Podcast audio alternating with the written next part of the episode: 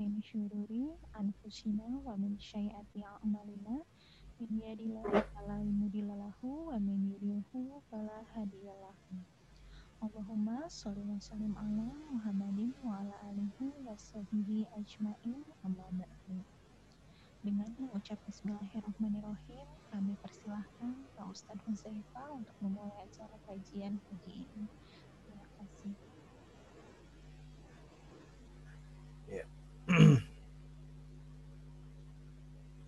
Jazakillah khairan kepada host kita. Bismillahirrahmanirrahim. Assalamualaikum warahmatullahi wabarakatuh. Alhamdulillahi rabbil alamin. Wabihi nasta'inu ala umuri dunya wad din. والصلاة والسلام على أشرف الأنبياء والمرسلين نبينا محمد وعلى آله وأصحابه أجمعين يا أيها الذين آمنوا اتقوا الله حق تقاته ولا تموتن إلا وأنتم مسلمون Hadirin para peserta kajian yang mudah-mudahan senantiasa mendapat rahmat dari Allah. Mari senantiasa kita panjatkan rasa syukur kita kepada Allah atas segala kebaikan yang kita dapatkan tak terhingga. Ya, sejak kita mungkin kalau ingin menghitung dari bangun tidur tadi ya, dan terus sampai detik ini betapa banyak kebaikan yang kita jumpai. Nikmat iman Islam itu nikmat yang tertandingi. Nikmat sehat juga demikian layak untuk senantiasa kita ingat dan kita syukuri. Apalagi di masa ini, nikmat sehat merupakan sesuatu yang sangat berharga, sesuatu yang sangat dipertahankan dan kita dapat. Mari kita syukuri ini sebagai nikmat dari Allah Subhanahu wa taala. Wujudkan rasa syukur sebagaimana yang diinginkan oleh Sang Pemberi nikmat. Salawat serta salam mari kita memperbanyak memanjatkannya untuk tauladan kita Nabi besar Nabi Muhammad sallallahu alaihi wa ala alihi wasallam. Beserta kajian rahimani wa rahimakumullah seperti biasa kurang lebih 40 atau 50 menit ke depan insya Allah kita akan mengisi kajian majelis taklim yang biasa kita jalani di hari Ahad. Yang mudah-mudahan darinya kita mendapatkan manfaat untuk hati kita untuk amal ibadah kita, untuk keimanan kita, dan mudah-mudahan membuat kita semakin mulia di hadapan Allah Subhanahu wa taala. Sehingga memudahkan kita untuk menapakkan kaki kita menuju surganya. Para peserta kajian Majlis Taklim Sahibul Jannah rahimakumullah hadis yang ke-33 Inilah tema pembahasan kita untuk pertemuan kali ini. Kata penulis, Al-Hadis Salis was Salasun Fadlul Iffah والصبر. عن أبي سعيد رضي الله عنه قال قال رسول الله صلى الله عليه وسلم ومن يستعفف يعفه الله ومن يستغني يغنيه الله ومن يتصبر يصبره الله وما أعطي أحد عطاء خيرا وأوسع من الصبر. متفق عليه. Kata penulis hadis yang ke-33 keutamaan iffah dan sabar dari Abu Sa'id radhiyallahu anhu beliau berkata bahwa Rasulullah sallallahu alaihi wasallam bersabda barang siapa yang berusaha untuk menjaga iffah, kehormatan, kemuliaan dirinya. Ya, dari hal-hal atau perkara-perkara, perbuatan-perbuatan, apakah dari bentuknya amal atau ucapan yang bisa menyebabkan rusak dan terjatuhnya kehormatan serta kemuliaannya. Dia jaga dari itu semua. Inilah ifah. Maka Allah pun akan memuliakannya. Dan barang siapa yang merasa cukup, ya, memiliki rasa cukup pada dirinya, ya, maka Allah akan memberikan kecukupan untuknya. Dan barang siapa yang berusaha untuk bersabar, maka Allah akan buat dia bisa bersabar. Dan tidaklah ada anugerah dari Allah bagi seseorang hamba yang lebih hebat, yang lebih baik dan lebih luas daripada kesabaran. Muttafaq alaih. Hadis ini diriwayatkan Imam Bukhari dan Imam Muslim. Hadirin rahimani wa rahimakumullah. Hadis ini kata penulis mengandung empat ya, pelajaran dari kalimat-kalimat yang disampaikan oleh Nabi dan di dalamnya terdapat pelajaran faedah serta manfaat yang sangat luas sekali. Sangat banyak sekali. Mari kita kupas satu persatu. Yang pertama, Nabi bersabda, Barang siapa yang berusaha menjaga iffah, maka Allah akan beri dia iffah. Apa itu iffah? Iffah itu sikap seseorang yang dia menjaga kehormatan dirinya, ya. menjaga kemuliaan dirinya dari perbuatan-perbuatan yang akan menyebabkan seseorang terhinakan, ya. jatuh harga dirinya. Dia jaga, dia jauhi hal-hal yang bisa ya, seperti itu. Maka ini dia telah dikatakan berusaha menjaga iffahnya. Kata Nabi, Allah pun akan memuliakan dirinya. Yang kedua Nabi bersabda, barang siapa yang berusaha merasa cukup.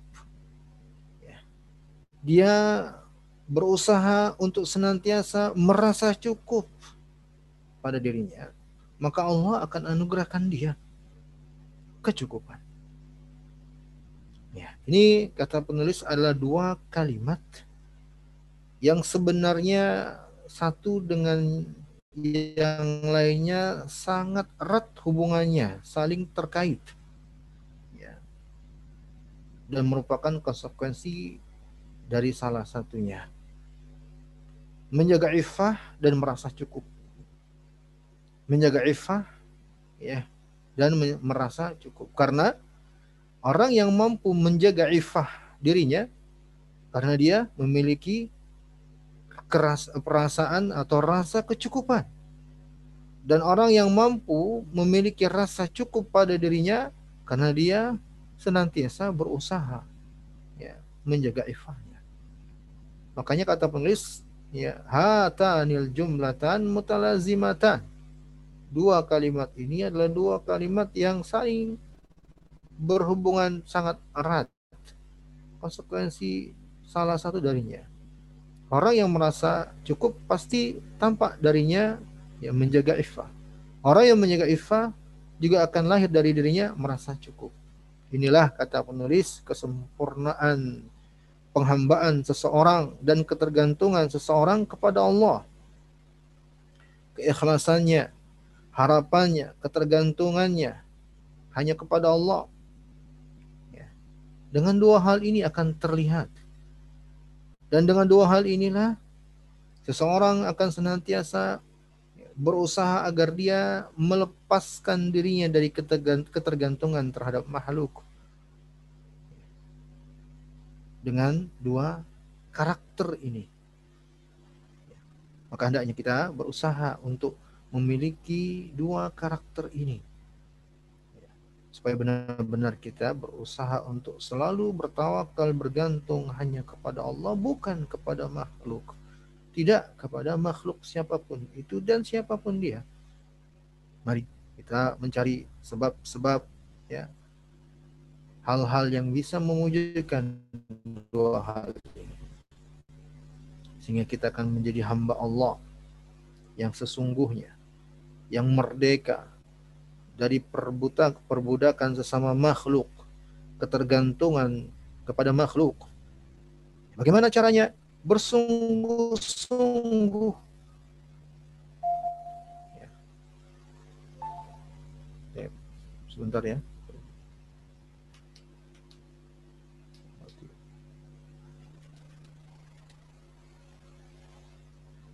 ya berusaha dengan bersungguh-sungguh untuk melepaskan diri dari ketergantungan terhadap makhluk dan berusaha dengan bersungguh-sungguh untuk memiliki rasa ya, kecukupan dan menjaga kehormatan diri ya, dari apa yang dimiliki oleh manusia sehingga ya, tidak memperlihatkan berharap kepada manusia.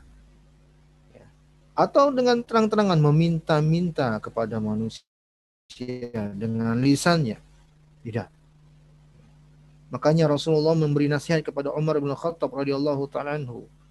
Ma ataka minal min hadzal mal wa anta ghairu musyrifin wala sa'ilin fakhudhu wala wa ma la fala tutbi'uhu nafsaka. Kata Nabi kepada Umar, ya, pemberian dari harta untukmu yang diberikan kepadamu dalam keadaan engkau tidak berambisi terhadapnya tidak pula karena engkau meminta-minta. Ambil saja. Namun apabila tidak, artinya kalau karena adanya ambisi, Nabi nasihatkan, jangan ya, buat dirimu berambisi terhadap yang seperti itu. Ya. Kata penulis rahimahullah, qatul israfi qalb wasu'al bil lisan. Maka putus ambisi yang ada di dalam hati ketergantungan yang terucap di lisan terhadap makhluk. Tampakkan iffah, tampakkan kemuliaan dan kehormatan diri di hadapan makhluk. Dan lepaskan ketergantungan hati kepada mereka. Ini di antara sebab yang sangat kuat untuk bisa mewujudkan karakter menjaga iffah. Kemudian yang kedua, Konsekuensi dari hal tersebut, tatkala seseorang telah berusaha memiliki karakter menjaga iffah, kehormatan, kemuliaan dirinya dari meminta-minta, dari menghinakan diri ya, di hadapan manusia, maka akan lahir karakter yang kedua dengan otomatis yaitu ya, merasa cukup kepada Allah Subhanahu wa taala. Merasa cukup hanya kepada Allah, percaya penuh hanya kepada Allah. dan Allah Jalla wa'ala sungguh maha mulia dan maha derma. Barang siapa yang bertawakal kepadanya niscaya Allah akan memberikan kecukupan untuknya. Inilah yang diinginkan. Hadirin rahmani wa rahimakumullah peserta kajian sahibul jannah rahimakumullah ya, kalau kita memang menghambakan diri kepada Allah dengan sejati ini di antara cara mengaplikasikan hal tersebut tampakkan dengan terang-terangan bahwa kita benar hanya tergantung kepada Allah Subhanahu wa taala dan perlihatkan dengan jelas bahwa kita tidak ada ketergantungan kepada makhluk dengan terang-terangan. Hadirin yang saya hormati dan saya muliakan. Ketergantungan kita hanya kepada Allah. Percaya penuh kita hanya kepada Allah tidak akan pernah mengecewakan hati kalau kepercayaan itu diberikan sepenuhnya kepada Allah Jalla wa'ala. Beda dengan makhluk. Kepercayaan yang diberikan kadang dikhianati. Kepercayaan kadang sungguh sangat cepat berubah warnanya. Dan siap-siap untuk selalu menghadapi kecewa. Siap-siap akan selalu menghadapi kekecewaan apabila harapan itu digantungkan kepada makhluk. Kata beliau, wal awwalu wasilatun ila hadha fa inna man ista'fa amma fi aidin nas wa amma yanaluhu minhum aw jabalahu dhalik ay yaqwa ta'alluquhu billah. Yang pertama yaitu karakter menjaga iffah. Barang siapa yang berusaha untuk menjaga iffah pada dirinya, menjaga kehormatan dari meminta-minta, berharap kepada manusia, iri dan dengki terhadap apa yang dimiliki oleh manusia, dia jaga dirinya agar tidak terjatuh dalam perbuatan tercela seperti itu. Kalau memang dia berusaha dengan jujur untuk memiliki karakter menjaga iffah seperti ini, seperti itu tersebut, aujabalahu dzalik ay yaqwa ta'alluquhu billah, maka niscaya akan tumbuh dengan kuat ketergantungannya kepada Allah. Rasa harapannya kepada Allah. Dan ini adalah perkara yang menjadi konsekuensi satu dengan yang lainnya pasti dia akan memiliki rasa ketergantungan dan selalu berharap kepada keutamaan dari Allah, kebaikan dari Allah. Dan akan senantiasa berprasangka baik kepada Allah dan percaya penuh kepada Rabbnya Allah Jalla wa'ala. Wallahu ta'ala inda husni dhanni abdihi bih. In dhanna khairan falah wa in dhanna ghairahu falah. Karena demikian Allah itu memang akan sesuai dengan prasangka hamba terhadap dirinya. Ini sesuai dengan sabda Nabi alaihi salatu wasallam dalam hadis yang diriwayatkan oleh Imam Bukhari dan Imam Muslim bahwa Nabi pernah bersabda, yaqulullahu taala ana 'inda dhanni abdi bi Allah berfirman dalam hadis qudsi kata Nabi, Allah berfirman, aku sesuai dengan prasangka hambaku terhadap diriku. Maka tatkala si hamba berprasangka kebaikan dan selalu ya, dalam kebaikan kepada Allah Jalla wa'ala, falahu. Niscaya dia akan dapat kebaikan. Wa in dhanna ghairah, kalau dia menyangka atau berprasangka buruk kepada Allah Jalla wa'ala, falah. Maka dia pun akan mendapatkan keburukan sesuai dengan sangkaannya tersebut. Hadis ini hadirin yang saya muliakan rahimani wa rahimakumullah adalah motivasi untuk kita senantiasa menjaga prasangka baik kepada Allah Subhanahu wa taala. Dan untuk kita senantiasa menjauhi prasangka buruk kepada Allah Jalla wa ala. Ya. Hadirin peserta kajian rahimani wa rahimakumullah ini bukan hanya sebatas sugesti tapi ini sebuah kenyataan. Ya. Rasulullah bersabda dalam hadis yang sahih pasti benar dan Allah yang berfirman maka tidak ada yang lebih benar dan lebih jujur ucapannya dibandingkan Allah Jalla wa'ala. Maka bukan hanya sugesti. Untuk mendapatkan kebaikan, teruslah berprasangka baik kepada Allah. Tanamkan keyakinan bahwa Allah itu maha luas rahmatnya. Walaupun kita mungkin sedang diuji oleh Allah Jalla wa'ala, yakini ada kebaikan di balik itu semua yang Allah inginkan untuk kita. Sepedih apa pun barangkali ujian yang kita hadapi, yakini di balik itu pasti Allah inginkan kebaikan untuk kita. Apakah mungkin sekarang, setelah ini Allah berikan, atau Allah tunda? Kelak di hari akhirat. Selalu hadirkan prasangka baik kepada Allah Jalla untuk mendapatkan kebaikan. Wa kullu wahidin minal amrain yamuddul akhar. Dan salah satu dari dua karakter ini ya, menguatkan satu dengan yang lainnya. Maksudnya tatkala kuat ketergantungan seorang hamba kepada Allah, maka akan melemah ketergantungannya kepada makhluk. Demikian sebaliknya, ketika ada seseorang yang semakin kuat ketergantungannya kepada makhluk, maka akan melemah ketergantungannya kepada Allah Jalla wa'ala wa na'udzubillah. Na'udzubillah. Tergantung kepada makhluk. Bergantung kepada makhluk. Percaya penuh hanya kepada makhluk hadirin yang saya muliakan. Ya. Itu bermuara kepada kekecewaan. Itu pasti.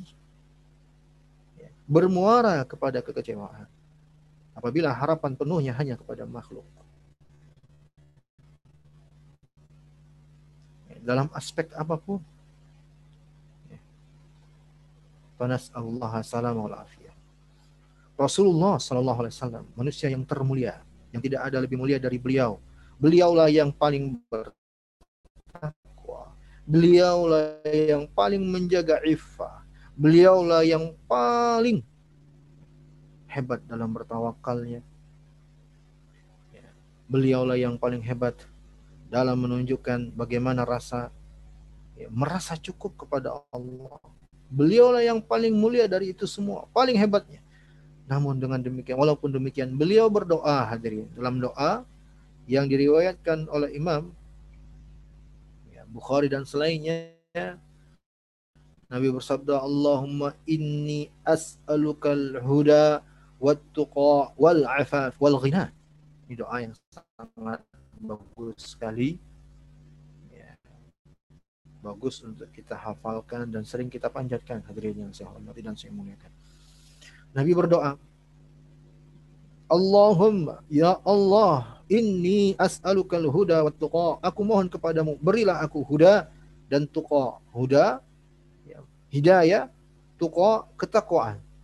Dan berilah aku rasa iffah dan berilah aku rasa kecukupan. Doa yang sangat ringkas dan terkumpul di dalamnya berbagai kebaikan di antara yang telah kita bahas dalam doa ini.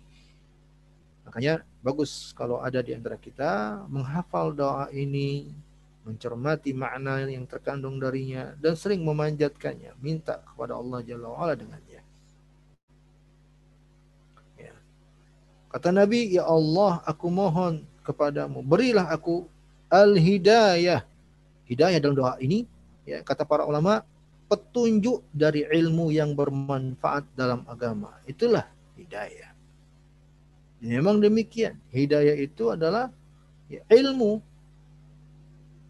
untuk seseorang bisa menjadi baik, untuk orang bisa menjadi saleh, untuk orang bisa beramal itu dengan ilmu. Itulah hidayah. Hidayah dari Allah Subhanahu wa taala itu ada pada ilmu yang kita pelajari, yang kita dengarkan. Maka Nabi minta agar diberikan ilmu yang bermanfaat agar menjadi hidayah untuk selalu di atas perkara yang dia ridhoi. Kemudian juga Nabi minta, Ya Allah berilah aku ketakwaan. Dan ketakwaan kata para ulama, al-amalu salih. Ketakwaan yang diminta Nabi dalam doa adalah amalan yang saleh. Amalan yang saleh dengan menjalankan perintah dan menjauhi larangan. Ini yang Nabi minta kepada Allah Jalla wa'ala. Di sini juga memberikan pelajaran untuk kita hadirin yang saya hormati dan saya muliakan. Sebaik apa pun amal ibadah kita, jangan pernah mengira bahwa kita sendirilah yang kuasa untuk mewujudkan amal ibadah itu. Jangan pernah mengira seperti itu. Selalu yakini, kalau bukan Allah yang berkehendak, maka niscaya kita tidak akan bisa beramal dengan kebaikan-kebaikan tersebut. Walaupun sepele.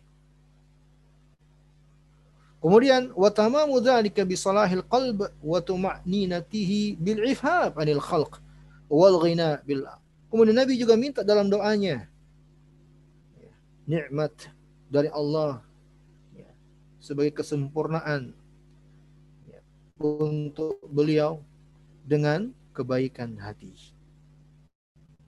Itulah ya, yang bisa menentramkan hatinya yaitu dengan karakter iffah yang telah kita bahas. Menjaga kehormatan, menjaga kemuliaan dirinya di hadapan manusia dari meminta-minta, ya, dari merendahkan dirinya, menjatuhkan wibawanya, menjatuhkan prinsipnya di hadapan makhluk. Dia jaga dari hal-hal tersebut. Inilah sebenarnya sikap yang bisa menenteramkan hati hadirin. Sebab sungguh kamuflase yang terjadi pemuliaan terhadap makhluk karena ada sesuatu yang dia inginkan. Itu sebenarnya menyebabkan berperangnya hati seorang hamba melawan tapi dia tidak mampu karena dia mengejar sesuatu dari orang yang dia inginkan tersebut. Maka sesungguhnya tidaklah menenteramkan hati sikap yang seperti Nabi minta kepada Allah agar diberikan iffah. Kemudian ah, Nabi juga minta kepada Allah rasa kecukupan kepada Allah Jalla wa'ala. Agar Allah memberikan beliau rasa cukup. Ya. Cukup dengan apa yang telah Allah beri.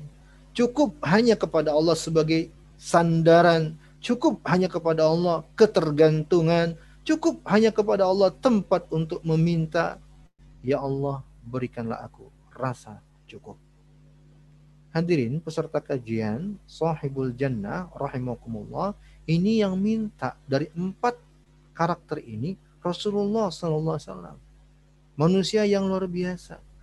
Bukan orang awam seperti kita enggak. Nabi alaihi salatu wasallam. Yang udah dijamin masuk surga. Tapi masih seperti ini permintaannya kepada Allah. Maka kita tentunya lebih layak untuk juga meneladani beliau sering-sering minta kepada Allah diberi petunjuk, bisa beramal soleh, ya, memiliki iffah dan memiliki rasa cukup. Ya, memiliki rasa cukup. Ini permintaan Nabi. Dan ini juga termasuk permintaan yang sangat penting untuk kita miliki karena kata penulis rahimahullah taala ya tatkala Allah telah anugerahkan pada seseorang kecukupan atau rasa cukup rasa cukup. Ya. Ini yang ada di hati. Kalau berbicara tentang rasa cukup, ini berbicara tentang ya, yang ada di hati. Ketika Allah telah anugerahkan seorang hamba rasa cukup pada hatinya, ya, fahuwal ghaniyul haqqa. Maka dia akan menjadi orang yang kaya sesungguhnya. Sebab sebagaimana kita maklumi. Ya. Definisi orang kaya itu adalah definisi sederhananya ya. Orang yang memiliki kecukupan. Ya. Orang yang memiliki kecukupan. Dan sesungguhnya kecukupan yang paling diinginkan adalah kecukupan yang ada di dalam hati. Bukan kecukupan dari material. Dari materi, tidak. Ya, sebab kecukupan ya pada sisi materi itu tidak akan pernah terwujud. Sebagaimana kita maklumi bersama hadirin yang saya muliakan, selalu aja ada ya, inovasi, perkembangan dan seterusnya, tidak akan pernah berhenti.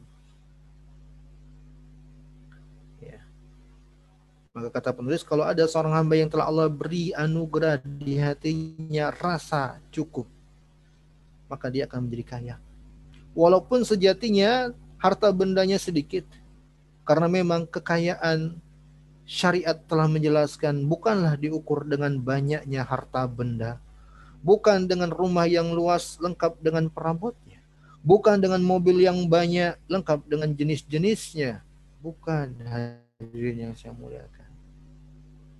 Kalau memang kekayaan harta benda diukur dengan ya, materi, itu adalah sebuah kemuliaan, maka niscaya Fir'aun Allah muliakan. Tapi tidak. Hadirin yang saya hormati dan saya muliakan. Innamal ghina ghinal qalb. Kecukupan itu ya adalah dengan rasa cukup di dalam hati. Wabil ifaf wal ghina dan dengan rasa iffah karakter iffah dan karakter merasa cukup inilah yang akan membuat seorang hamba ya, merasakan lezatnya hidup di dunia ini. Lezatnya kenikmatan duniawi ya, wal qanaah dan qanaah dengan apa yang telah Allah beri padanya. Ya, kemudian setelah itu kata penulis dalam hadis Rasulullah SAW bersabda, "Wa may yata wa may yatasabbar yusabbirullah." Barang siapa yang berusaha untuk bersabar, maka niscaya Allah akan buat dia bisa untuk bersabar. Ini karakter selanjutnya. Nah, untuk karakter yang ketiga ini hadirin yang saya muliakan rahimani wa rahimakumullah, Nabi beri uh, keterangan tambahan kalau yang pertama dan yang kedua, barang siapa yang berusaha untuk menjaga iffah, Allah akan beri kemuliaan padanya.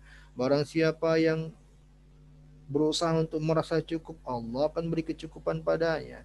Kemudian yang ketiga, barang siapa yang berusaha untuk bersabar, Allah akan jadikan dia bisa untuk bersabar dan nah ada tambahan.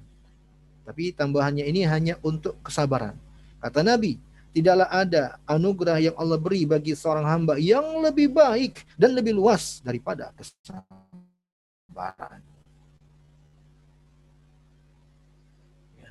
komentarnya hanya untuk sabar. Tambahan kalimat dan penjelasan dari Nabi ini hanya untuk sabar. Hadirin yang saya hormati dan saya muliakan. Ini menunjukkan kesabaran adalah karakter yang sangat-sangat penting dan sangat-sangat besar. Makanya Allah sebut dalam Al-Quran, Fasabarun jamil.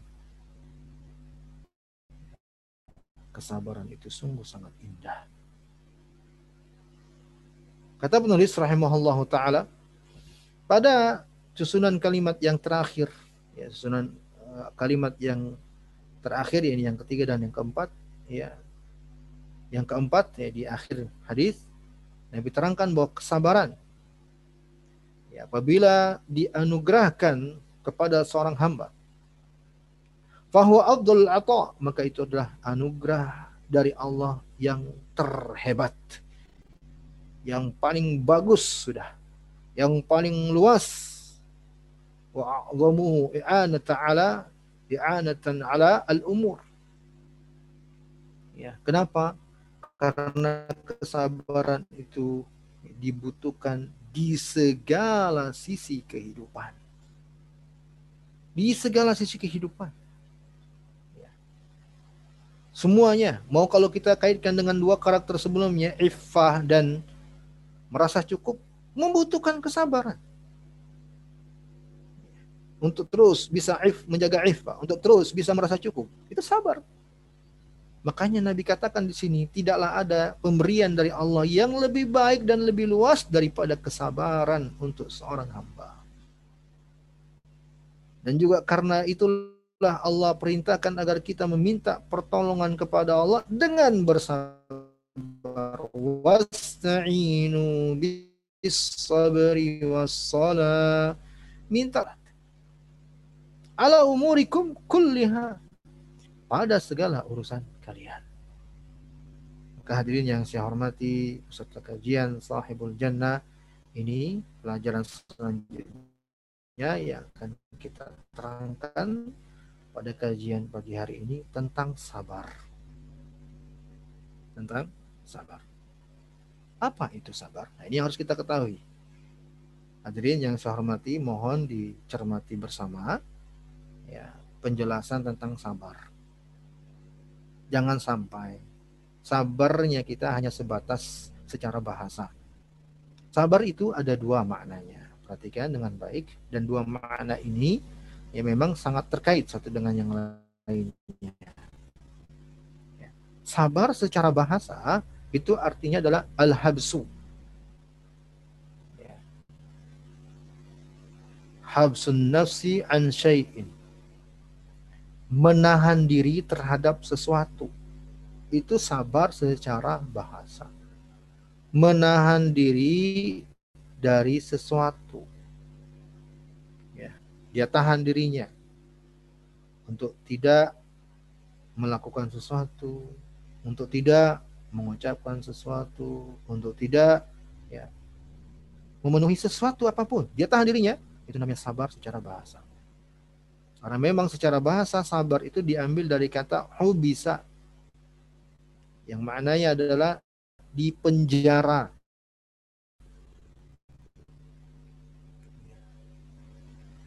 Habsun, habsun nafsi ala asya wa anil asya. Menahan diri dari beberapa perkara ya di atas perkara-perkara yang dia inginkan.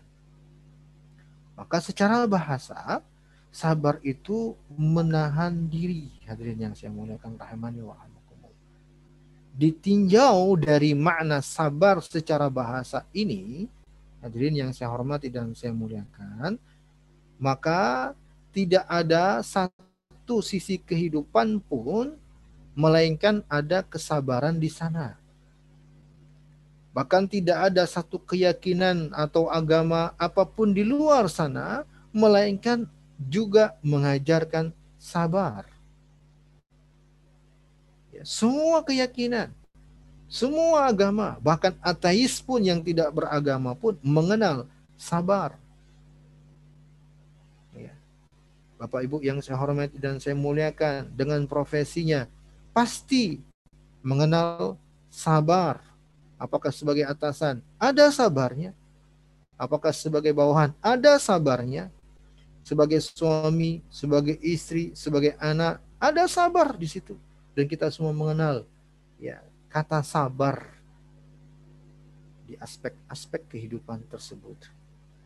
Makanya hadirin yang saya hormati dan saya muliakan, Allah sebut di dalam Al-Qur'an ya penghuni neraka dengan siksaan yang Allah berikan untuk mereka dengan sabar bahwa mereka memiliki karakter sabar. Di surat Al-Baqarah ayat 175.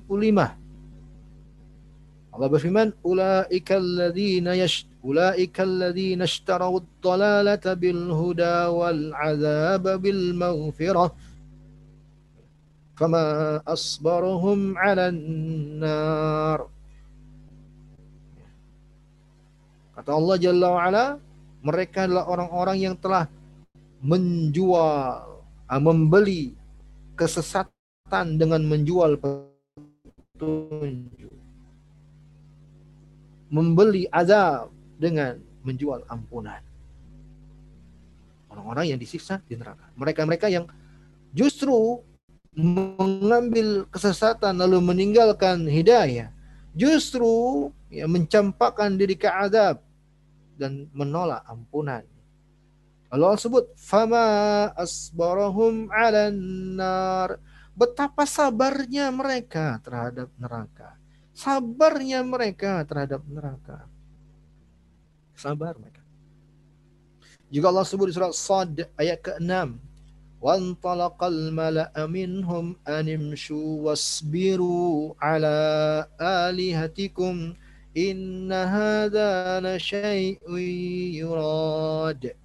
mereka orang-orang musyrik berpindah menghadap pemimpin-pemimpin mereka seraya berkata, "Pergilah kalian dan bersabarlah kalian, bersabar kalian terhadap sesembahan-sesembahan atau berhala-berhala kalian." Inilah yang diinginkan kata mereka. Kenal sabar. Ya. Bahkan ada Allah sebut di surat Fussilat ayat ke-24, mereka bersabar, justru Allah lemparkan ke dalam neraka. Sabarnya mereka justru Allah jadikan sebagai alasan untuk mencampakkan dan melemparkan mereka ke dalam neraka. Maswallahum. Kalau mereka bersabar, maka nerakalah tempat kembalinya mereka. Hadirin yang saya hormati dan saya muliakan. Ini yang ingin saya tekankan. Kalau kita berbicara masalah sabar harus betul-betul memahami makna yang diinginkan dengan sabar. Jangan hanya sebatas bahasa. Bahwa sabar menahan diri untuk tidak mengeluh, untuk tidak berkeluh kesah. Ya, untuk tetap di atas sesuatu, komitmen di atas sesuatu. Sabar seperti ini adalah sabar secara bahasa yang bukanlah diinginkan oleh Allah Subhanahu wa taala bahkan orang-orang musyrik kafir penghuni neraka pun juga memiliki sabar dengan makna seperti itu. Ya. Hadirin yang saya hormati dan saya muliakan. Ya, Allah berfirman dalam surat At-Tur ayat ke-16. Islauha fasbiru aw la tasbiru sawa'un alaikum masuklah kalian ke dalam neraka. Api yang menyala-nyala telah menanti kalian. Ya. Apakah kalian bersabar atau tidak bersabar sama saja bagi kalian. Ya. Hadirin yang saya hormati dan saya muliakan. Ternyata tidak setiap kata sabar itu dipuji oleh Allah Subhanahu wa taala. Bahkan tidaklah setiap yang berkarakter sebagai orang-orang yang bersabar itu diberi balasan oleh Allah dengan surga. Enggak. Kita insya Allah jumpai dalam kehidupan kita ya. Jangan dikira sabar itu hanya milik kaum muslimin. Enggak. Non muslim, orang Cina itu luar biasa sabarnya. Ya, supir angkot kalau kita sedang ketemu macet di jalan, diklakson dari belakang, tanten tanten, apa kata supir angkotnya? Oi, Sabar. Sabar. Apakah itu sabar yang diinginkan oleh Allah Jalla wa'ala? Bukan. Ini sabar baru secara bahasa. Hadirin yang saya hormati dan saya muliakan. Dan ini ini baru secara bahasa. Makanya tadi saya ingatkan jangan sampai ya kita bersabar cuma secara bahasa.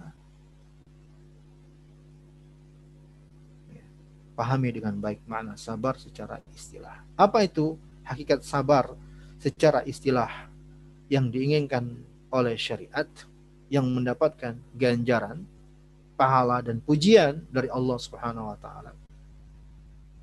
Ya.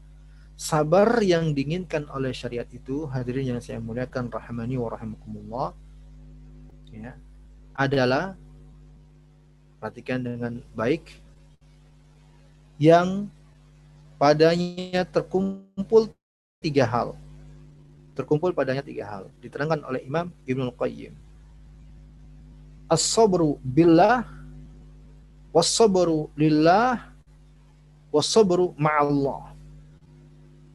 As-sabrun billah was-sabrun lillah was-sabrun ma'allah. Ya, sabar ya, lil pertama billah, yang kedua lillah, yang ketiga ma'allah untuk kata sabarnya sama masih secara bahasa tadi menahan diri dari sesuatu terhadap sesuatu. Tapi secara syariat sabar yang diinginkan adalah yang terkumpul pada yang tiga hal. Sabar billah, sabar lillah, sabar ma'allah. Kalau diterjemah, sabar dengan Allah, sabar karena Allah, sabar bersama Allah. Tiga. Ya, ini tiga kesabaran yang diinginkan oleh syariat. Sabar yang diinginkan oleh syariat. Apa maksud yang diinginkan dengan sabar pada tiga hal ini? Nah, ini untuk kita cermati bersama. Yang pertama, sabrun billah. Bersabar dengan Allah. Maka maksudnya adalah sabrul isti'anah billah. Itu sabar yang dimiliki oleh seseorang yang dia selalu minta tolong kepada Allah, komitmen dengan selalu minta tolong kepada Allah nggak putus. Ya, untuk mewujudkan kesabaran, ya, untuk melakukan ketaatan, untuk meninggalkan larangan, untuk menghadapi ujian dan cobaan, selalu dia minta tolong kepada Allah. Maka ini sabar yang diinginkan pertama. Jadi kalau sabarnya ya, tidak ada permintaan tolong kepada Allah, bukan sabar yang diinginkan oleh syariat. Yang kedua, sabarun lillah. Sabar karena Allah. Maksudnya ayyakun al-ba'ithu lahu ala sabr mahabbatallah. Kesabaran yang dimiliki oleh seseorang karena cintanya kepada Allah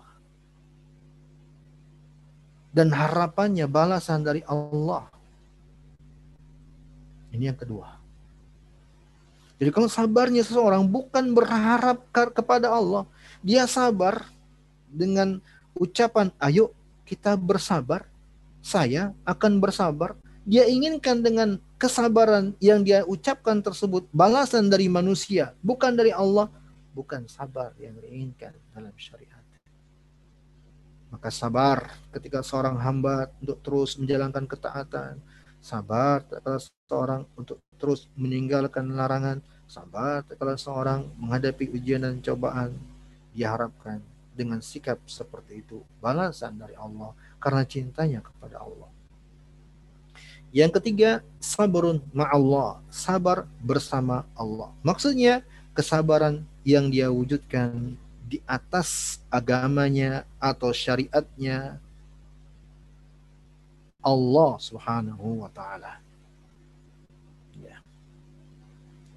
Di sabar yang dia wujudkan itu, sabar yang dia inginkan ini pada perkara yang memang telah ditetapkan oleh Allah Subhanahu wa taala. Dalam perkara keagamaan yang telah Allah syariatkan. Sesuai dengan tuntunan Allah sesuai dengan apa yang Allah inginkan Jalla wa'ala. Ya, makanya tadi sabar-sabar penghuni neraka tidak dapat manfaat, tidak diberikan pujian dan balasan dari Allah. Kenapa? Karena sabarnya mereka pada perkara yang justru dimurkai oleh Allah. Sabar dalam kesyirikan. Sabar dalam kemaksiatan. Sabar dalam pelanggaran. Ini bukanlah sabar yang dipuji dan mendapatkan balasan serta ganjaran dari Allah Subhanahu wa taala. Maka yang ketiga, bersabar bersama Allah maksudnya bersabar dengan syariatnya dalam agamanya.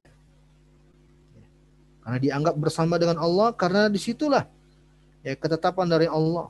Kita kalau senantiasa dalam ketaatan kepada Allah itu dianggap bersama dengan Allah.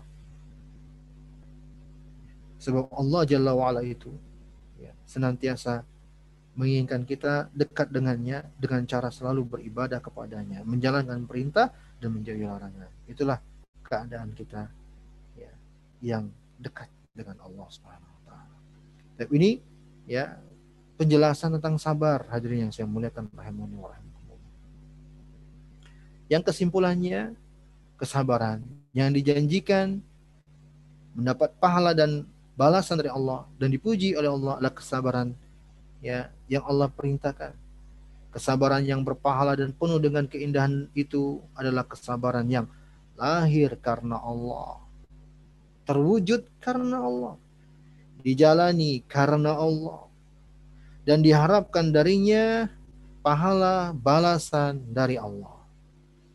Ya, inilah makna kesabaran yang tergambar dari ayat Allah sebut di Al-Quran, di surah Al-Qasas وقال الذين أوتوا العلم ويلكم ثواب الله خير لمن آمن وعمل صالحا ولا يلقاها إلا الصابرون Orang-orang yang memiliki ilmu, mengerti akan agama. Mereka akan berkata, celaka kalian, ketahuilah bahwa ganjaran atau balasan dari Allah itulah yang terbaik untuk kita harapkan bagi setiap yang beriman dan beramal saleh. Ya. Dan tidak ada yang mampu memahami dengan baik kecuali orang-orang yang bersabar. Ya, disebut kecuali orang-orang yang bersabar. Orang-orang yang memiliki ilmu. Orang-orang yang mengerti bahwa ganjaran Allah yang terbaik. Itulah orang-orang yang bersabar. Yang dia wujudkan karakter sabar menahan dirinya. Ya, yakni menahan dirinya untuk selalu menjalankan ketaatan kepada Allah menahan dirinya untuk selalu berusaha menjauhi larangan Allah, menahan dirinya untuk tidak berkeluh kesah ketika menghadapi segala sesuatu yang dia tidak sukai dari ujian dan cobaan Allah. Dia tahan dirinya. Dan ini dia lakukan karena Allah Subhanahu wa taala, bukan karena siapa dia lakukan karena berharap balasan dari Allah. Dia lakukan sesuai dengan aturan-aturan dari Allah Jalla wa'ala. Hadirin yang saya hormati dan saya muliakan. Ya. Makanya sebagai ulama mengatakan ya kesabaran itu dibutuhkan pada tiga hal. Sabrun ala taatillah, sabrun ala maksiatillah, sabrun an maksiatillah, sabrun ala ma qaddarallahu minal masaib. Ya, pada saat menjalankan ketaatan kepada Allah, sabar dalam meninggalkan maksiat kepada Allah, sabar dalam menghadapi takdir Allah berupa musibah dan bencana. Ya.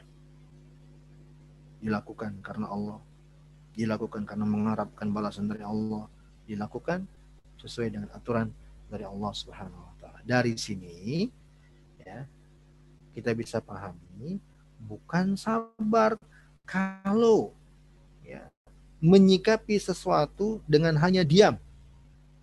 Bukan sabar Bukan pula sabar dengan menyikapi adanya perkara yang layaknya untuk dia ingatkan dengan tidak mengingatkan. Bukan sabar. Ya, sebab sabar tadi salah satunya definisinya adalah sabar bersama Allah. Ya ini sesuai dengan aturannya, sesuai dengan petunjuknya. Kadang sabar itu bentuknya adalah dengan menegakkan amar ma'ruf wa nahyu anil munkar. Kadang sabar itu dengan bahkan memerangi orang-orang yang memusuhi Islam. Sebagaimana Nabi. Orang yang bersabar. Nabi itu adalah manusia yang paling bersabar. Dan buktinya aplikasinya Nabi memerangi orang-orang yang memusuhi Islam. Dan sabar kadang bentuknya adalah adanya tindakan-tindakan. Jadi jangan dipahami ketika ada yang mengingatkan, sabar dong, kok dikit-dikit ini. Enggak, kadang itu adalah bentuk kesabaran dengan cara memberi nasihat. Hanya saja dia tahan dirinya untuk tidak berlebih-lebihan. Dia tahan dirinya untuk tidak melampaui batas. Dia tahan dirinya untuk tidak berbuat zalim. Di situ sabarnya dalam menjalankan hal tersebut. Baik, kita kembali ke buku kata beliau sabar seperti karakter-karakter yang mulia yang lainnya yang telah kita bahas adalah karakter yang membutuhkan perjuangan untuk bisa terus melatih diri agar memilikinya. Makanya Nabi sebut dalam hadis wa may yatasabbar barang siapa yang berusaha bersungguh-sungguh ya, melatih dirinya untuk bersabar maka niscaya Allah akan memberinya kesabaran. Di sini ada pelajaran yang mungkin bisa kita tambahkan bahwa hadirin yang saya hormati dan saya muliakan, Allah menciptakan sesuatu itu tidak serta merta simsalabin langsung jadi enggak. Tapi Allah menentukan terjadinya sesuatu itu dengan proses. Allah menetapkan sesuatu itu dengan adanya proses yang harus dijalani. Allah menetapkan kesabaran dengan cara apa? Dengan proses. Ada tahapan-tahapan yang harus kita jalani. Tidak mungkin ada orang tiba-tiba langsung ya dari lahir jadi sabar, tidak pernah melatih dan terlihat sejauh apa kesabarannya. Tidak mungkin. Tidak mungkin ada orang yang tiba-tiba lahir ke dunia langsung berilmu mengetahui sesuatu tanpa menjalani proses untuk belajar dan seterusnya. Nabi sebutkan dalam hadis, "Wa may yatasabbar" Barang siapa yang berusaha untuk bersabar. Hadirin yang saya hormati dan saya muliakan maka jadikan ya, kesempatan keadaan yang mungkin ya, menyakiti hati kita ya, sebagai momen untuk melatih kesabaran. Ingat, Nabi katakan, kalau nanti tatkala kita telah mendapatkan anugerah bisa bersabar itu, maka kata Nabi tidak ada yang lebih baik dari pemberian Allah terhadap seorang hamba daripada kesabaran. Tidak ada yang lebih baik dari itu. Wa inna makana sabru a'zamul atayah dan sesungguhnya kesabaran itu menjadi pemberian atau anugerah yang luar biasa li'annahu yata'allaqu bi jami' umuril 'abdi wa kamalatihi wa kullu halatin min ahwalihi Kenapa dikatakan Nabi sabar adalah anugerah dari Allah yang paling bagus dan paling luas karena sabar dibutuhkan pada segala urusannya tanpa terkecuali. Sabar dalam menjalankan ketaatan kepada Allah. Ya, untuk terus komitmen sholat, puasa, zakat. Sabar Sabar untuk meninggalkan larangan-larang Allah. Sabar. Sabar kalau menghadapi takdir Allah yang mungkin menyakitkan. Ya. Sehingga dia tidak berkeluh kesah atau apalagi berprasangka buruk kepada Allah. Ya, hadirin yang saya hormati, yang saya muliakan. Seorang kalau diuji oleh Allah dengan musibah, perkara-perkara yang dia tidak senangi, itu sangat Subhanallah, sangat-sangat terlihat kesabaran kita dan sangat-sangat dibutuhkan untuk kita betul-betul menempa diri untuk bersabar. Ya. Untuk tidak berkeluh kesah. Untuk tidak mengucapkan kalimat-kalimat yang dimurkai oleh Allah Jalla wa'ala yang tercela. Bagaimana berusaha agar tetap bersyukur kepada Allah dalam keadaan menghadapi ujian tetap berusaha agar bisa bersyukur kepada Allah Jalla wa'ala. Inilah kesabaran hadirin yang saya muliakan. Kesabaran yang pasti akan mendapatkan keberuntungan. Kesabaran yang Allah telah sebutkan sebagai karakter penghuni syurga. Wal malaikatu yadkhuluna alaihim min kulli bab. Salamun alaikum bima sabartum fa ni'ma uqbad dar para malaikat masuk ke dalam syurga dari segala penjuru pintu-pintu yang ada dalam syurga sambil mengucapkan kepada hamba-hamba Allah dengan mengatakan salamun alaikum keselamatan, kesejahteraan untuk kalian. Bima sabartum atas kesabaran yang telah kalian lakukan. Fa ni'ma dar dan sungguh tempat tinggal yang terbaik adalah surga. Dan juga Allah Jalla wa'ala berfirman, Ulaika yujzauna al-ghurfa bima sabaru. Mereka adalah orang-orang yang akan mendapatkan balasan tempat dalam surga atas kesabaran yang mereka telah lakukan. Mereka mendapatkan surga dengan sabar yang telah mereka jalani. Ya, sekali lagi saya katakan bahwa sabar memang paling terlihat tatkala kita menghadapi sesuatu yang tidak kita sukai. Itu sabar. Ya, paling terlihatnya di kondisi seperti itu. Karena manusia dalam permasalahan menghadapi musibah atau sesuatu yang dia tidak sukai itu ada tiga jenis. Ya, yang pertama jenjang atas sahut orang yang murka, golongan yang suka marah-marah, berkeluh kesah. Inilah yang dimurkai oleh Allah Jalla wa'ala bahkan melakukan hal-hal yang tidak diridhoi oleh Allah. Jenjang yang kedua di atasnya martabatus sabr, mereka yang bisa bersabar. Ya, ini orang-orang yang ridho, ya pasrah dengan ketentuan Allah atas musibah yang dia alami. Ridho. Ada lagi yang lebih mulia. Inilah jenjang yang ketiga, ya, yaitu ya martabatu martabatur ridho bil maqdur. Mereka yang ridho ya dengan ya, ketentuan dari Allah Jalla wa'ala dengan meyakini pasti ada hikmahnya. Kalau yang tadi hanya tulus menerima. Kalau ini meyakini pasti ada hikmahnya. Dan jenjang yang keempat ini yang paling tingginya, inilah jenjang para nabi dan rasul menghadapi ujian dan cobaan disikapi dengan kesyukuran. Inilah martabatus syukur jenjang kesyukuran ketika menghadapi ujian dan cobaan. Yaitu mereka yang ketika mengalami ujian dan cobaan bersyukur kepada Allah karena adanya kesempatan untuk diampuni dosa-dosa yang Allah beri. Maka dia bersyukur kepada Allah. Hadirin yang saya muliakan rahimani wa rahimakumullah. Inilah ya karakter yang ketiga tentang kesabaran dan luar biasa ya anugerah dari Allah Jalla wa'ala bagi seorang hamba tatkala mampu untuk bersabar. Kata penulis rahimahullah ta'ala bahwa Allah telah menjanjikan bagi orang-orang yang bersabar dalam Al-Quran atau Rasul yang telah menjelaskan dengan lisannya perkara-perkara yang sangat mulia dan luar biasa. Kebahagiaan, ya, balasan yang tak terhingga, taufik, kekokohan dalam agama, istiqomah, ya, ketenangan, dan Allah akan mudahkan segala urusannya. Allah akan jaga mereka dari segala kejelekan. Allah akan senantiasa berselawat untuk mereka, memberikan rahmat untuk mereka, memberikan hidayah kepada mereka. Allah akan angkat derajat mereka kemuliaan di dunia dan akhirat. Ya.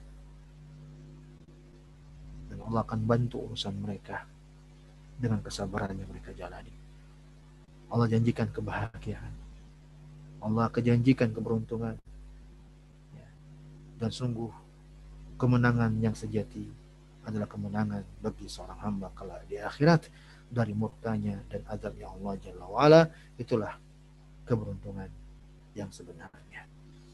Sabar kata seorang penyair mithlu smihi murrun madaqatuhu walakin awaqibuhu ahla minal asal sabar itu seperti namanya. Pahit rasanya tapi sungguh penghujungnya lebih manis daripada madu. Semoga Allah senantiasa memberikan hidayah dan taufik kepada kita semuanya ya untuk segala hal yang dia cintai dan dia ridhoi dunia dan akhirat dan kita berdoa semoga Allah memberikan kemudahan untuk kita ya agar bisa mewujudkan bersabar dengan indah. Ini yang bisa saya sampaikan pada kesempatan kali ini. Mudah-mudahan Allah bermanfaat darinya untuk kita bersama. Mohon maaf atas segala kesalahan dan kekurangan ya naktafi bihadzal qadar. Jazakumullahu khairan. Terima kasih atas partisipasi dan perhatiannya. Subhanakallah wa bihamdika. Asyhadu an la ilaha illa anta. Astaghfiruka wa atubu ilaik. Saya kembalikan ke host.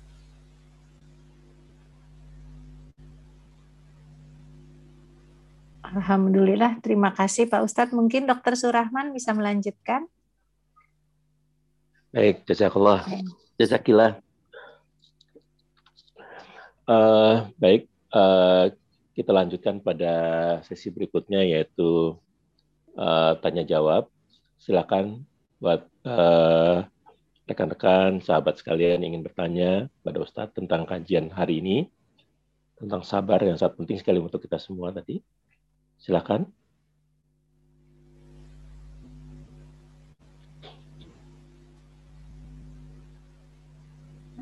Assalamualaikum.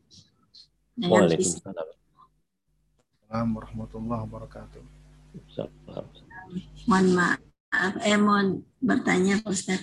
Mungkin tadi tentang kesabaran itu sering kali kita mendeteksi bagaimana kita bersikap terhadap kejadian yang ada pada kita gitu ya. Itu kalau kejadian yang menyedihkan itu kita oh iya ini saya harus sabar itu langsung sadar gitu ya tapi kadang-kadang uh, mungkin tadi karena kesabaran juga terkait dengan uh, uh, apa namanya tadi yang tiga tadi ya um, mohon maaf saya nggak begitu hafal ada uh, sabar bilah gitu ya. Maksudnya kalau misalnya kita mengalami sesuatu yang senang gitu misalnya mungkin kalau orang yang mabuk-mabukan itu merasa senang kan jadi dia tidak menyadari bahwa uh, uh, artinya tidak menghadapi sesuatu yang sedih. Nah, atau mungkin kalau kita mendapatkan sesuatu yang membanggakan, jadi dipuji-puji. Nah, itu apakah itu terkait juga dengan uh, ujian kesabaran dan bagaimana menghadapinya gitu. Assalamualaikum warahmatullahi wabarakatuh. Waalaikumsalam warahmatullahi wabarakatuh. Terima kasih. Silakan Ustaz. Ya, Masya Allah. Barakallahu fiki kepada ibu yang bertanya. Luar biasa pertanyaan sangat penting sekali untuk kita cermati bersama. Bismillah, alhamdulillah. Sebagaimana tadi kita telah dengarkan penjelasan bahwa sabar itu adalah sebuah karakter yang dibutuhkan untuk semua aspek kehidupan kita tanpa terkecuali harus ada sabar padanya. Ya, apakah pada pembahasan yang terkait dengan hal-hal yang kita sukai atau pada hal-hal yang tidak kita sukai, semuanya butuh kesabaran. Ya. Bagaimana hubungannya atau bagaimana aplikasi dan realisasi sabar pada aspek-aspek kehidupan seperti itu. Kalau pada perkara yang tidak menyenangkan, sebagaimana tadi ibu yang bertanya, itu mungkin mudah kita maklumi. Tapi sabar pada perkara yang kita senangi, bagaimana cara aplikasinya? Lihat saja definisinya tadi. Bahwa sabar tadi ya dibutuhkan pada tiga hal. Sabar lillah, billah, ma'allah. Sabar lillah yang dilakukan karena Allah. Sabar ya, billah, sabar yang dilakukan karena selalu minta tolong kepada Allah untuk mewujudkannya. Sabar Allah, sabar yang ditunaikan dalam hal-hal yang memang sesuai dengan tuntunan Allah Jalla wa'ala. Nah sekarang, kalau nikmat yang kita dapatkan, kesenangan yang kita dapatkan, bagaimana petunjuk Allah terhadap nikmat tersebut? Di antaranya, kalau ada nikmat, Allah perintahkan kita bersyukur. Kalau ada nikmat, Allah perintahkan agar nikmat tersebut kita usahakan untuk menjadi wasilah agar bisa menjalankan ketaatan dengannya ada nikmat kita usahakan untuk bisa ya menyebarluaskan kebaikan darinya. Kalau ada nikmat ya disyariatkan padanya untuk mengucapkan rasa syukur kita kepada orang yang melalui dia sampai nikmat Allah kepada kita. Nah, ini tuntunan syariat, tuntunan Allah pada nikmat. Maka wujudkan tuntunan Allah yang terkait dengan nikmat ini, lalu komitmenlah dengan itu. Nah, itu sabar itu sabar. Kita dapat nikmat. Harta benda misalnya. Sekarang aturan Allah terkait dengan harta benda apa? Kesyukurannya kita jalani sesuai dengan tuntunan Allah Jalla. Syukuri Allah Jalla wa'ala. Kemudian yakini bahwa itu datang dari Allah semata. Kemudian jadikan sebagai penyebab wasilah untuk bisa kita mendekatkan diri kepada Allah. Karena kesyukuran itu sikap yang paling terlihat untuk sebuah nikmat. Gitu ya, sebagaimana uh, sederhananya yang kita pahami selama ini. Syukur terkait dengan nikmat, sabar terkait dengan musibah. Padahal dua hal itu tidak bisa dipisah. Hanya saja uh, dua sifat ini, syukur dan sabar, dikaitkan dengan nikmat untuk sabar, karena paling yang didepankan itu memang uh, kesyukuran terhadap nikmat. Sabar pada musibah karena memang ya yang diprioritaskan untuk dimiliki kita adalah kesabaran. Memang benar itu, tapi tidak lepas dari keduanya. Untuk nikmat butuh kesabaran. Bagaimana? Maksudnya ketika konsekuensi terhadap nikmat tersebut harus kita jalani Apa konsekuensi nikmat?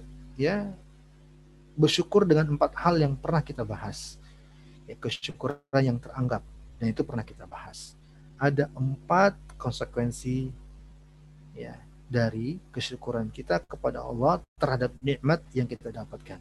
Tapi mungkin kita ulang ya, kita ulang coba di antara hadirin siapa yang mau kiranya menyebutkan kepada uh, yang lainnya tolong sebutkan empat konsekuensi atau rukun sabar, uh, syukur dari nikmat yang Allah beri. Silakan, siapa yang bisa? Ayo hadirin. Ayo hadirin, siapa yang bisa? Empat rukun syukur. Ayo. Pelajarannya jangan sampai catatannya nggak tahu ke mana ya. Masya Allah, barakallah. Ya, mohon maaf mungkin memang harus diulang-ulang harus. ya, ada empat rukun syukur. Boleh dikatakan empat konsekuensi dari rasa syukur kepada Allah sehingga dianggap benar syukurnya kita kepada Allah. Yang pertama terkait dengan hati. Kita harus meyakini nikmat semuanya tanpa terkecuali, yang besar yang kecilnya. Apa pun itu dari kebaikan yang kita dapatkan, Allah saja yang menentukannya, bukan siapa-siapa. Itu yang kita harus yakini. Wa bikum min ni'matin faminallah. Tidaklah sebuah nikmat yang ada pada diri kalian kecuali itu adalah datang dari Allah. Bukan karena kepintaran kita, karena bukan pula karena tenaga kita, bukan karena bukan Allah yang menentukan. Yakini Allah yang menentukan semua kebaikan itu. Yang kedua, amalan dengan lisan. Terkait dengan lisan. Yang pertama, bentuknya ada dua. Untuk yang kedua ini bentuknya ada dua. Yang pertama, memuji Allah. Mengucapkan Alhamdulillah. Alhamdulillahilladzi bini'amihi tatimmu salihat. Memuji-muji Allah. Bentuk yang kedua, menceritakan atau mensyiarkan kepada yang lainnya dalam rangka bersyukur. Bini'mati rabbika fahaddis. Terhadap nikmat Rabbmu, siarkanlah. Ini yang kedua. Rukun yang ketiga atau konsekuensi yang ketiga menjadikan nikmat Allah tersebut sebagai perantara untuk bisa mendekatkan diri kita kepada Allah. Apa pun bentuk nikmat. Sehat misalnya. Jadikan sehat ini untuk bisa beribadah. Harta, jadikan harta tersebut untuk bisa mendekatkan diri kepada Allah dengan menunaikan zakatnya, menginfakkannya supaya kita dapat ridhonya Allah dengan nikmat yang didapat itu. Banyak dalilnya dalam Al-Quran. I'malu ala Daud syukra. Ya, beramalah, berbuatlah dengan nikmat tersebut sebagai bentuk kesyukuran. Wahai keluarga Daud. Yang terakhir, yang keempat, mengungkap rasa syukur kita kepada orang yang dengan nyala sampai nikmat Allah kepada kita. Ini yang keempat. Mengungkap rasa syukur kita kepada orang yang melalui dia sampai, sampai nikmat Allah kepada kita mengungkap rasa syukur kepada orang itu bisa yang pertama, yang paling bagusnya adalah membalas yang lebih baik. Atau membalas dengan yang sama atau yang semisal. Atau paling tidak mendoakannya. Jazakallahu khairan, jazakillah khairan, jazakumullahu khairan. Ini paling tidak. Ya. Ini mengungkap rasa syukur kepada orang yang dengannya sampai nikmat Allah kepada kita ini sebagai syarat yang Nabi telah terangkan ya untuk benar atau tidaknya syukur kita kepada Allah. Beliau bersabda, la yashkurullah man la yashkurun nas. Tidak dianggap bersyukur kepada Allah yang tidak bersyukur kepada manusia. Ya. Kalau kita pandai bersyukur, maka saya kita akan selalu menjaga hubungan baik kita dengan orang tua. Kenapa? Karena betapa banyak nikmat Allah yang kita dapatkan melalui orang tua kita. Kita akan menjaga hubungan baik dengan suami. Kita akan menjaga hubungan baik dengan istri. Kita akan menjaga hubungan baik dengan orang-orang yang ada di sekitar kita. Allah beri nikmat kepada kita melalui mereka. Nah, ini empat konsekuensi dari rasa syukur kita kepada Allah dengan benar. Sekarang, bagaimana kesabarannya dengan cara komitmen untuk mewujudkan hal ini? Itulah sabar terhadap nikmat. Komitmen menjaga diri untuk mewujudkan empat perkara ini. Ya, dan itu memang butuh sabar. Butuh sabar. Godaannya jangan dikira nggak ada, sangat besar dan sangat banyak. Kadang udah diberi baik, udah diberi kebaikan, udah dibantu segala macam. Karena sakit hatinya, tidak sanggup dia mengucapkan terima kasih. Tidak sanggup lisannya mengucapkan terima kasih kepada orang yang padahal dia udah beri kebaikan, dia telah bantu. Tidak bersabar sudah dibantu, bukan berterima kasih, malah masem-masem. Masya Allah. Butuh sabar. Nah ini di antara ya aplikasi kesabaran terhadap nikmat yang kita dapatkan. Wallahu a'lam. Mudah-mudahan bisa dipahami ya Bu Tisna Sari.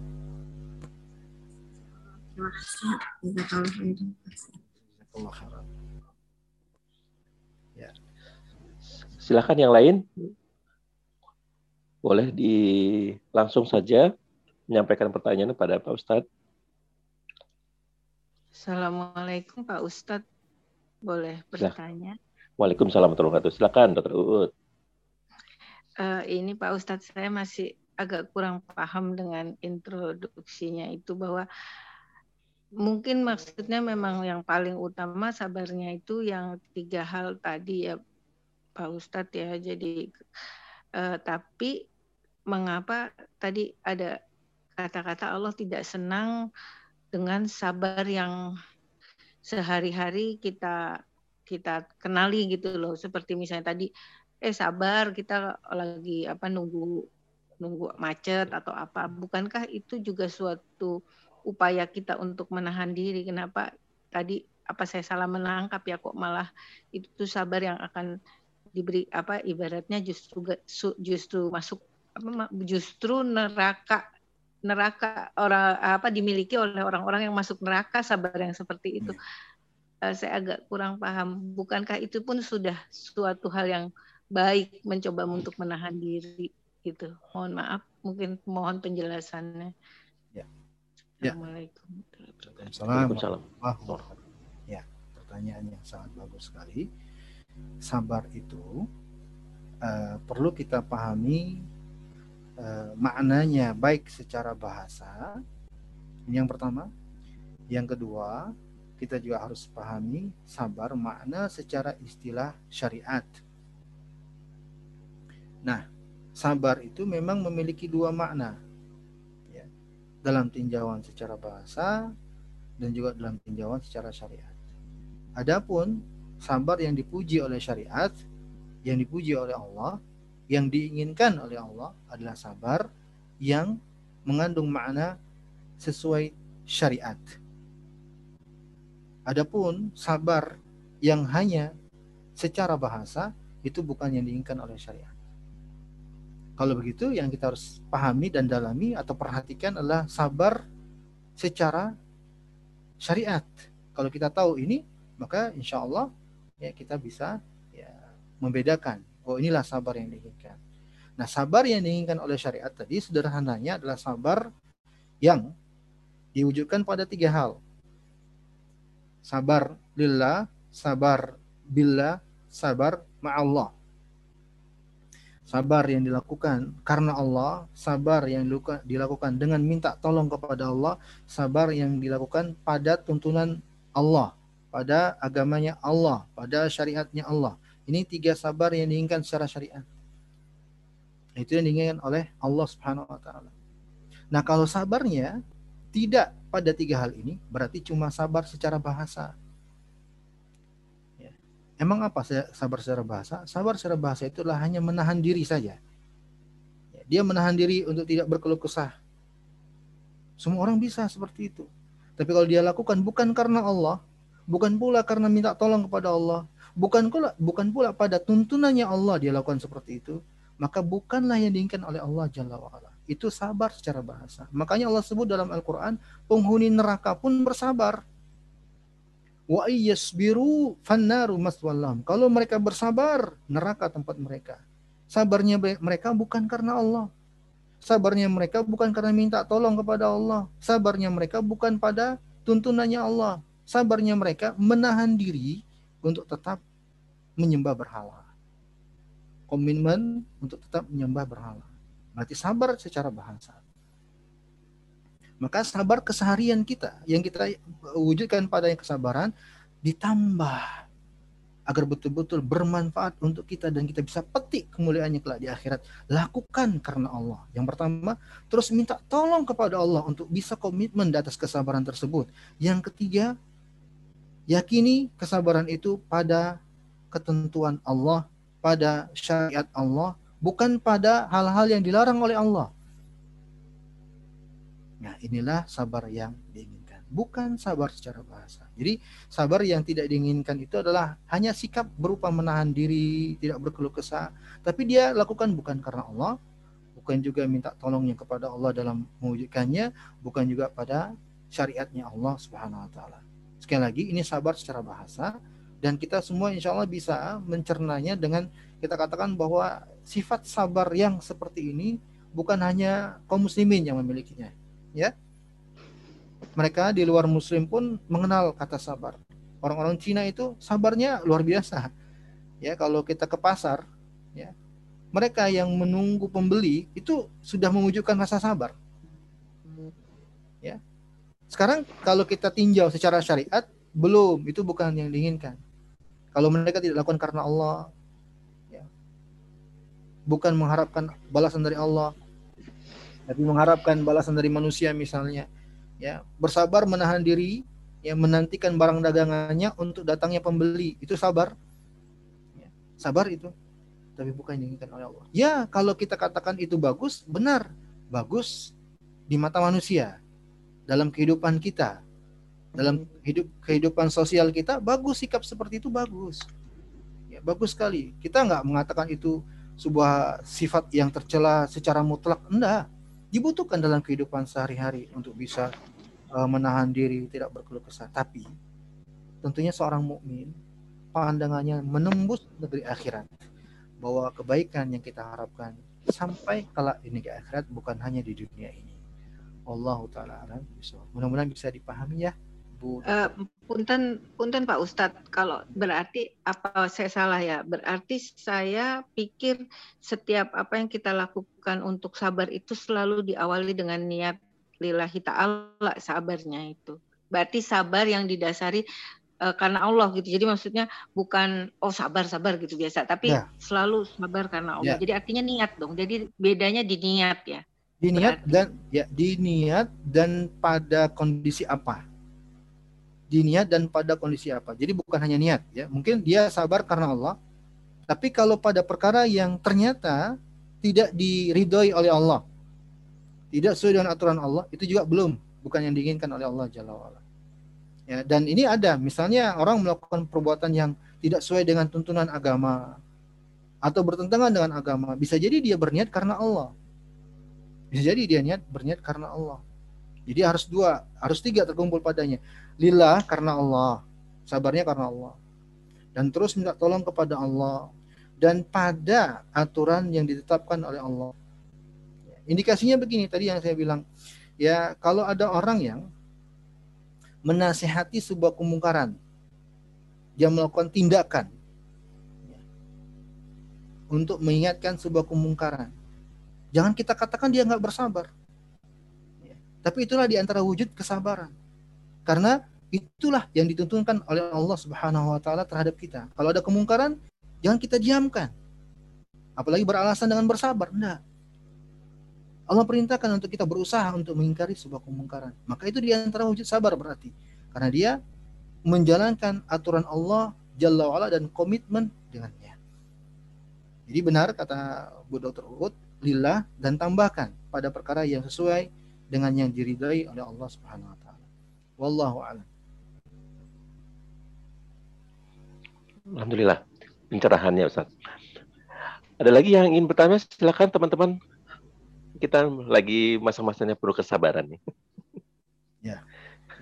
Pandemi ini juga uh, adalah masa untuk melatih iya. Oke, sambil menunggu pertanyaan lain, Ustadz, uh, kalau misalkan dalam syariah ini, ya, dalam uh, kesabaran dalam syariah, ada nggak batas kesabaran itu, Ustadz?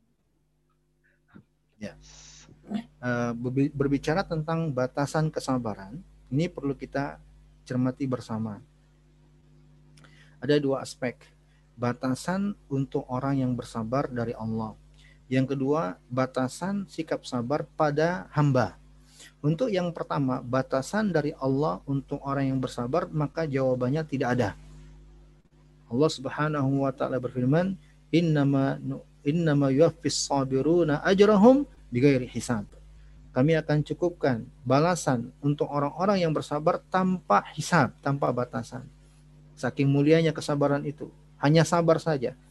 Dari amalan soleh yang Allah sebut balasannya tak terhingga.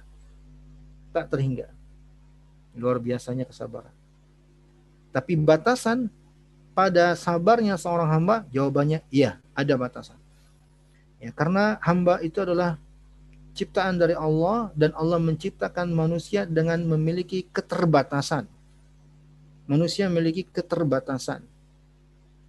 Ya, dan itu ya tergantung konsekuensi yang terjadi pada dirinya. Terkala dia mungkin sudah melampaui batas untuk tidak bisa bersabar. Kalau yang terjadi justru melampaui atau eh, melanggar syariat, maka tercela. Ya. Nah, itu yang paling pentingnya. Jadi pernah suatu hari Rasulullah Shallallahu Alaihi Wasallam melewati pekuburan. Beliau dapati ada seorang sahabiah menangis. Ya, ternyata ya, sahabiah tersebut menangisi anaknya yang baru saja selesai dikuburkan. Meninggal. Nangis terseduh-seduh. Ya. Tidak melihat siapa-siapa. Menunduk sambil menangis terseduh-seduh. Maka Rasulullah menghampirinya. Kemudian Rasulullah menasihatinya untuk bersabar. Dan Nabi mengatakan, kalau engkau sabar, maka itu lebih baik bagimu. Nabi katakan seperti itu. Kalau engkau bersabar, maka itu lebih baik bagimu. Artinya apa? Nabi Shallallahu Alaihi Wasallam tidak melarang apalagi mencela seorang ibu yang menangis karena anaknya yang meninggal. Artinya mungkin ya bukan sabar yang paling diinginkan tatkala seorang menghadapi ujian dan cobaan dengan sikap seperti itu. Sabar yang paling diinginkan adalah dengan dia tidak berkeluh kesah, mungkin tidak sampai seperti itu. Itu yang paling yang diinginkan dengannya. Demikian juga ada pernah seorang sahabi ya yang kemasukan eh, apa namanya mengalami sakit, terganggu jiwanya. Dan dia mengeluh kepada Nabi Alaihissalam, ya Rasulullah, aku ketika kambuh penyakitku, ya semacam epilepsi seperti itu kalau dalam ilmu kesehatan di saat ini. Kalau kambuh, aku bisa membuka auratku ya Rasulullah. Tolong ya obatilah aku, rukiah aku maka Nabi menasihatkan, sabar dan itu lebih baik bagimu dan surga bagimu. Tapi kalau engkau enggak dirukyah akan kami obati, akan dirukyah. Nah, Nabi memberi pilihan. Pilihan yang pertama untuk bersabar. Yang kedua seakan-akan tidak bersabar, tapi sebenarnya bukan bukan tidak bersabar, tapi bukan pada tingkatan yang utama dalam kesabaran. Artinya ini mengindikasikan bahwa keterbasa, keterbatasan seseorang dalam kesabaran itu wajar-wajar aja namanya manusia punya keterbatasan dalam iman, dalam takwa, dalam amal soleh. Ada keterbatasan. Jadi kalau ada ungkapan ya, sabar itu tidak ada batasnya. Ungkapan ini perlu ditinjau. Kalau dari sisi balasan dari Allah benar. Tapi kalau dari sisi hamba, maka orang beda-beda. Ya. Beda-beda dalam perwujudan kesabarannya dalam menyikapi peristiwa dalam kehidupannya. Wallahu taala alam bisawab. kalau Ustaz. Silakan teman-teman yang lain yang akan uh, bertanya atau berdiskusi lebih lanjut tentang ya. kesabaran ini. Ya, saya mau tanya Pak Ustadz tentang kebergantungan terhadap makhluk. Kadang-kadang kita dihadapkan dalam pada satu posisi yang memang perlu bantuan makhluk, misalnya harus operasi kan tergantung dokter yang operasi atau mau maju tesis tergantung pembimbingnya nih nanti di ACC atau enggak atau atasan di kantor bagaimana kita menata hati supaya kita nggak anggap kita tergantung sama orangnya. Apakah kita harus selalu berdoa ya Allah, misalnya gerakanlah hati orang ini supaya begini gitu, supaya kita eh, nggak merasa bergantung kepada orang itu. Tapi kenyataannya ya memang orang itu punya peran untuk mewujudkan apa yang kita hadapi. Ya, ya. Uh, jawabannya insya Allah bisa dengan uh, ringkas bahwa yang diinginkan ketergantungan hanya kepada Allah itu paling utamanya adalah terkait dengan hati. Terkait dengan hati. Bahwa yakini segala kebaikan hanya karena Allah yang menentukan. Kalau keyakinan ini sudah kita miliki, aman sudah. Aman sudah. Ya. Dalam konteks penentu. Ya, yang menentukan yang mewujudkan itu hanyalah Allah Subhanahu wa taala segala kebaikan. Ya. Adapun dalam prakteknya maka kita memang diperintahkan oleh Allah Subhanahu wa taala untuk menjalani usaha.